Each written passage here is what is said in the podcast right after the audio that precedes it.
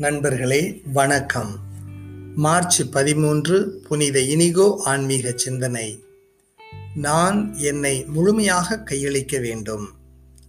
நான் என்னை முழுமையாக கையளிக்க வேண்டும் என்பது படிப்படியாக தெளிவாகின்றது. இது விதைக்கும் நேரம் அறுவடையின் நேரம் அல்ல. கடவுள் விதைகளை விதைத்து தக்க காலத்தில் அறுவடை செய்கின்றார்.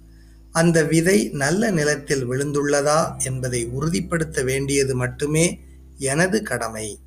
சில சமயங்களில் என்னை தோற்கடிக்க துடிக்கும் வலிகளையும் அழுத்தங்களையும் எதிர்த்து போராட வேண்டும்.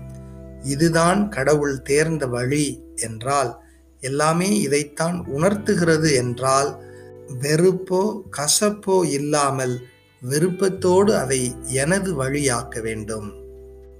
ஆல்ஃபிரட் டெல்ஃப் தனது கட்டுப்பட்ட கைகளோடு என்ற நூலில் இவ்வாறு கூறுகின்றார். இறைச்சொல் ஒன்று கேட்போம். சற்று அப்பால் சென்று தரையில் விழுந்து முடியுமானால் அந்த நேரம் தம்மை விட்டு விலகுமாறு இறைவனிடம் வேண்டினார். அப்பா தந்தையே எல்லாம் உம்மால் இயலும். இந்த துன்பக் கிண்ணத்தை என்னிடமிருந்து அகற்றும். ஆனால் என் விருப்பப்படி அன்று உம் விருப்பப்படியே நிகழட்டும் என்று கூறினார். மார்க் நற்செய்தி பிரிவு பதினான்கு இறை வார்த்தைகள் முப்பத்தி ஐந்து முப்பத்தி ஆறு நான் என்னை முழுமையாக கையளிக்க வேண்டும் என்று டெல்ஃப் கூறுகின்றார்.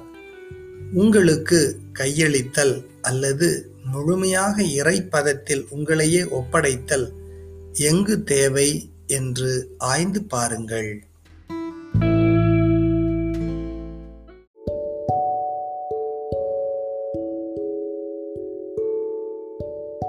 தந்தை மகன் தூய ஆவியாரின் பெயராலே ஆமேன். பொதுவாக மனிதனுக்கு வன்முறையில் ஈடுபடுவதில் ஒரு தனி இன்பம் இருப்பதை காண்கிறோம். இந்த படை வீரர்கள் அதற்கு விதிவிலக்கு அல்ல. ஆளுநர் பிலாத்து பல தடவை இயேசுவை அரசன் என்று குறிப்பிடுகிறார். அவரை கசையால் அடிக்க ஏவுகிறார். படை வீரர்கள் இயேசுவை கசையால் நைய புடைத்த பின் நிற்கவோ அமரவோ இயலாத நிலையில் இருப்பவரை ஓரிடத்தில் உட்கார வைக்கின்றனர். அரசர் என்ற சொல் அவர்களின் மனதில் ஆழமாக பதிகிறது. ஆனால் அவர் அரசருக்கு உரிய நிலையிலா இருக்கிறார். ஆகவே அவருக்கு ஆடம்பர ஆடையாக இருக்கட்டும் என்று அவருடைய ஆடைகளை உரிந்து கருஞ்சிவப்பு நிறமுள்ள தளர் அங்கியை அவருக்கு அணிவித்தனர். அரசர் பட்டும் பீதாம்பரமும் உடுத்தி இருந்தால் போதுமா? அவருக்கு மணிமகுடம் வேண்டுமே.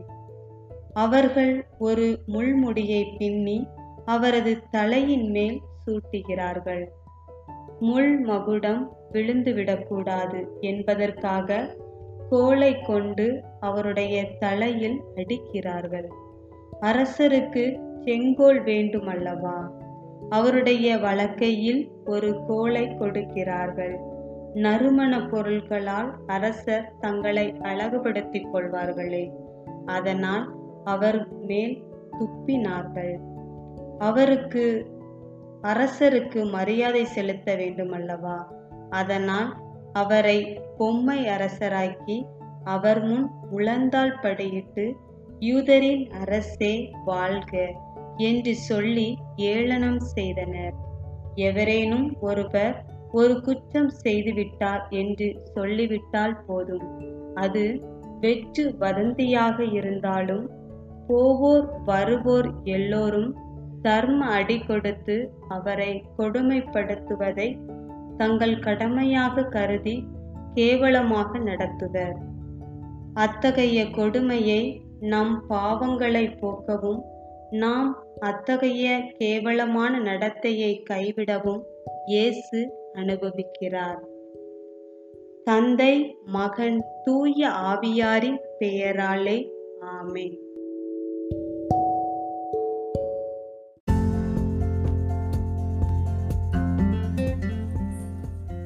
சாத்தான் சாவைத் தருபவன்.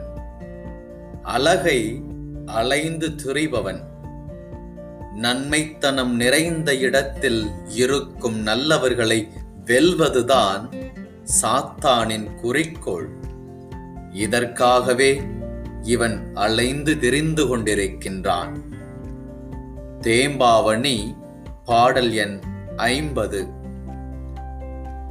வீடிளந்திகழ் பேய்கள் வினைப்பகை கஞ்சி ஓடி நாடிலந்தொழித்து காணில் நயந்துரை அறத்தை நாடி ஈடிலந்துயர்ந்த குன்றத்திடத்து நான் ஒழித்தல் உள்ளித்தோடிலந்தேகுதென்றான் துணையளந்துயர்ந்த பாலன்.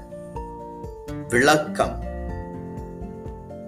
ஒப்பற்ற சிறுவனாகிய சூசை தன்னிடம் காரணம் கேட்ட முதியவனை நோக்கி ஐயா மோட்சத்தை இழந்த பேய்கள் மனிதர் மேற் பகை கொண்டு தீய நாட்டங்களை தூண்டி விடுகின்றன நாட்டில் வாழ்வதனால் அத்தகைய நாட்டங்களுக்கு உள்ளாக இடம் உண்டு.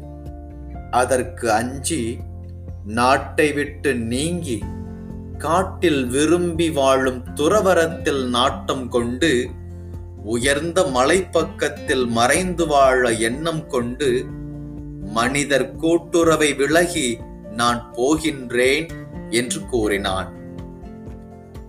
பேய்களின் பகை. ஆண்டவன் முதலில் வானவரை படைத்தான். வானவரில் சிலர் ஆண்டவனின் கட்டளையை மீறினர். அவர்களை ஆண்டவன் சபித்து நரகத்தில் தள்ளினான். அவர்களே பேய்கள் ஆனார்கள் ஆண்டவன் கட்டளைகளை மீறியதனால் பேய்கள் மோட்ச வீட்டையும் இழந்தன. தாம் இழந்த மோட்ச வீட்டிற்கு மனிதர் செல்வது பற்றி பேய்கள் பொறாமை கொண்டு மனிதரை இன்று வரை பகைத்து கொண்டிருக்கின்றன. மனிதரும் மோட்சம் அடையாதபடி பேய்கள் மனிதரின் உள்ளத்தில் எப்பொழுதும் தீய நாட்டங்களை தூண்டிவிட்டு கொண்டே இருக்கின்றன.